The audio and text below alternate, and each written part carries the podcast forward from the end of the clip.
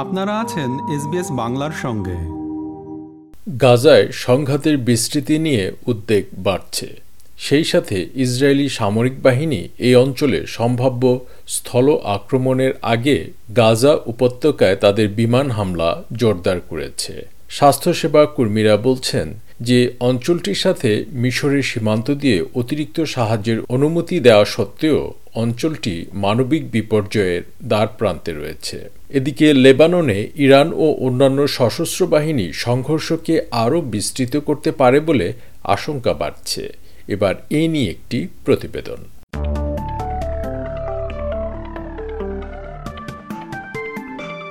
বেসামরিক লোকজন পালিয়ে বেড়াচ্ছে। গাজা উপত্যকায় চলমান বিমান বোমা হামলার কারণে অনেকে তাদের প্রিয়জনদের মৃতদেহ ধরে রেখেছে।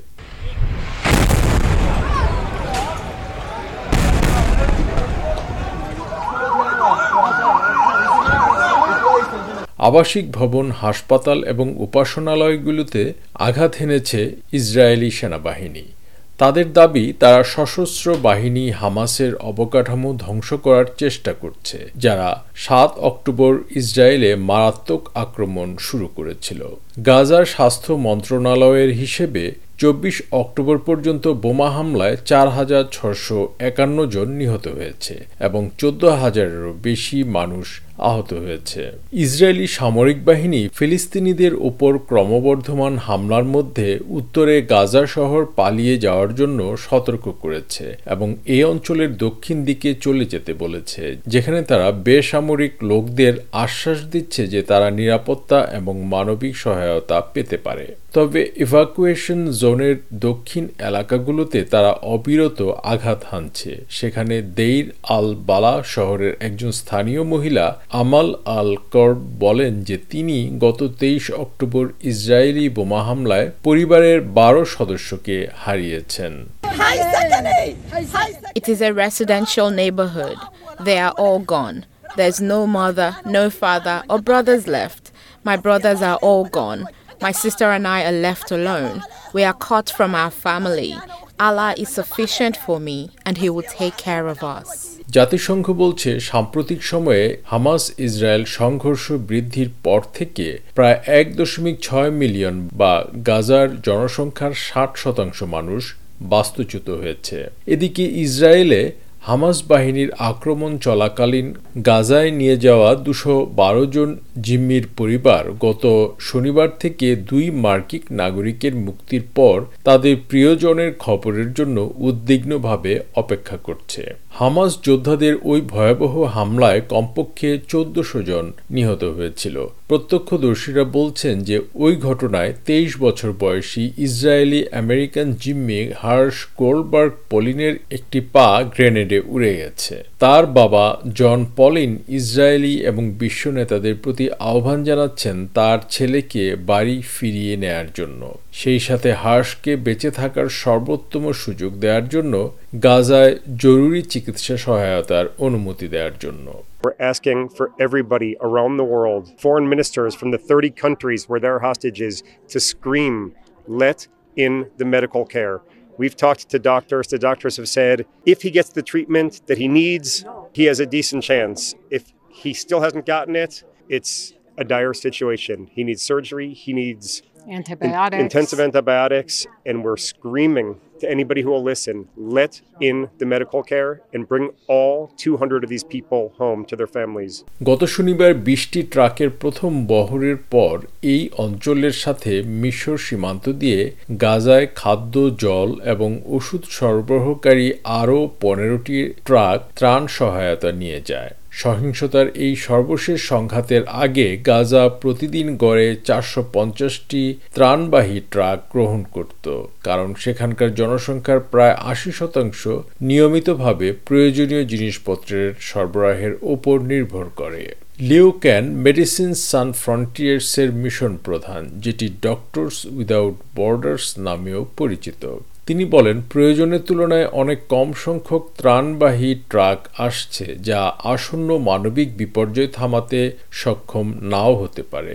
এদিকে চিকিৎসকরা গাজায় সম্ভাব্য ইসরায়েলি স্থল আক্রমণ নিয়ে উদ্বিগ্ন যা আগামী দিনগুলোতে শুরু হতে পারে। ইসরায়েলি প্রতিরক্ষা বাহিনীর মুখপাত্র ড্যানিয়েল হাগারি বলেছেন সামরিক বাহিনী ইতিমধ্যে গাজায় বেশ কয়েকটি অভিযান চালিয়েছে যার মধ্যে সর্বশেষ আইডিএফ এর একজন সদস্যকে হত্যা করা হয়েছে।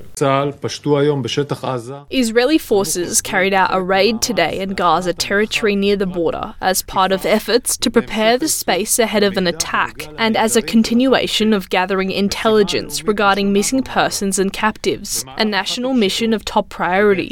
During one of the raids, an Israeli Defense Forces soldier was killed and three soldiers were wounded. Their families have been notified. লেবাননের দক্ষিণে হিজবুল্লাহ সশস্ত্র গোষ্ঠীর রকেট হামলার পাশাপাশি ইরান থেকে ইসরায়েলের প্রতি হুমকির পর হামাস ইসরায়েল সংঘাত প্রতিবেশী দেশগুলোতে বিস্তৃত হতে পারে বলেও আন্তর্জাতিক সম্প্রদায়ের আশঙ্কা রয়েছে। গত সোমবার তেইশ অক্টোবর ইসরায়েলি বিমান লেবাননের দুটি হিজবুল্লাহ সেলে আঘাত করেছে। আইডিএফ দাবি করেছে যে ওই গ্রুপটি গাজায় হামাস বাহিনীর সাথে যৌথভাবে ইসরায়েলের দিকে ট্যাঙ্ক, বিধ্বংসী ক্ষেপণাস্ত্র এবং রকেট হামলার পরিকল্পনা করছে। দু সালে ইসরায়েল হিজবুল্লাহ যুদ্ধের পর এটি দুই বাহিনীর মধ্যে সীমান্ত সহিংসতা বৃদ্ধির সবচেয়ে মারাত্মক ঘটনা। ইসরায়েলের প্রধানমন্ত্রী বেনিয়ামিন নেতানিয়াহু সীমান্তে সৈন্যদের উদ্দেশ্যে বলেছেন, হিজবুল্লাহ তাদের কার্যক্রম অব্যাহত রাখলে তারা লেবাননকে পঙ্গু করে দিতে প্রস্তুত। If Hezbollah decides to enter the war, it will miss the Second Lebanon War. It will make the mistake of its life. We will cripple it with a force it cannot even imagine, and the meaning for Hezbollah and for the state of Lebanon will be devastating. But we are prepared for any scenario. এদিকে ইরানও সংঘাতে যোগদানের হুমকি দিয়েছে ইরানের পররাষ্ট্রমন্ত্রী Hussein আমির Abdollahian এখন সতর্ক করে বলেছেন যে ইসরায়েল যদি গাজায় আক্রমণ চালিয়ে যায় তবে যে কোনো কিছুই সম্ভব مایلم هشدار بدهم.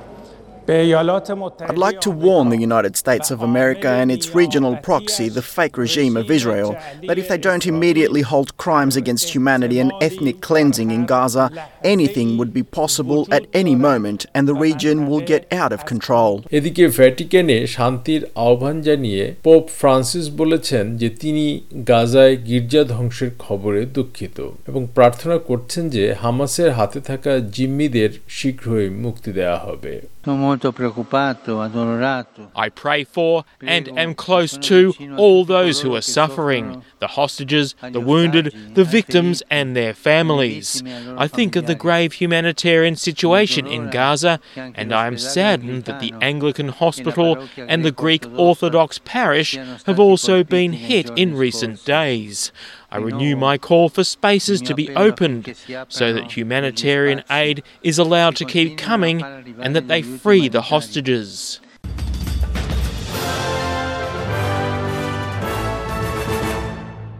গাজায় অব্যাহত সংঘাত নিয়ে প্রতিবেদনটি শুনলেন এসবিএস নিউজের জন্য মূল প্রতিবেদনটি তৈরি করেছেন স্যাম ডোভার এবং বাংলায় ভাষান্তর ও উপস্থাপন করলাম আমি শাহান আলম আমাদেরকে লাইক দিন শেয়ার করুন আপনার মতামত দিন ফেসবুকে ফলো করুন S Bangla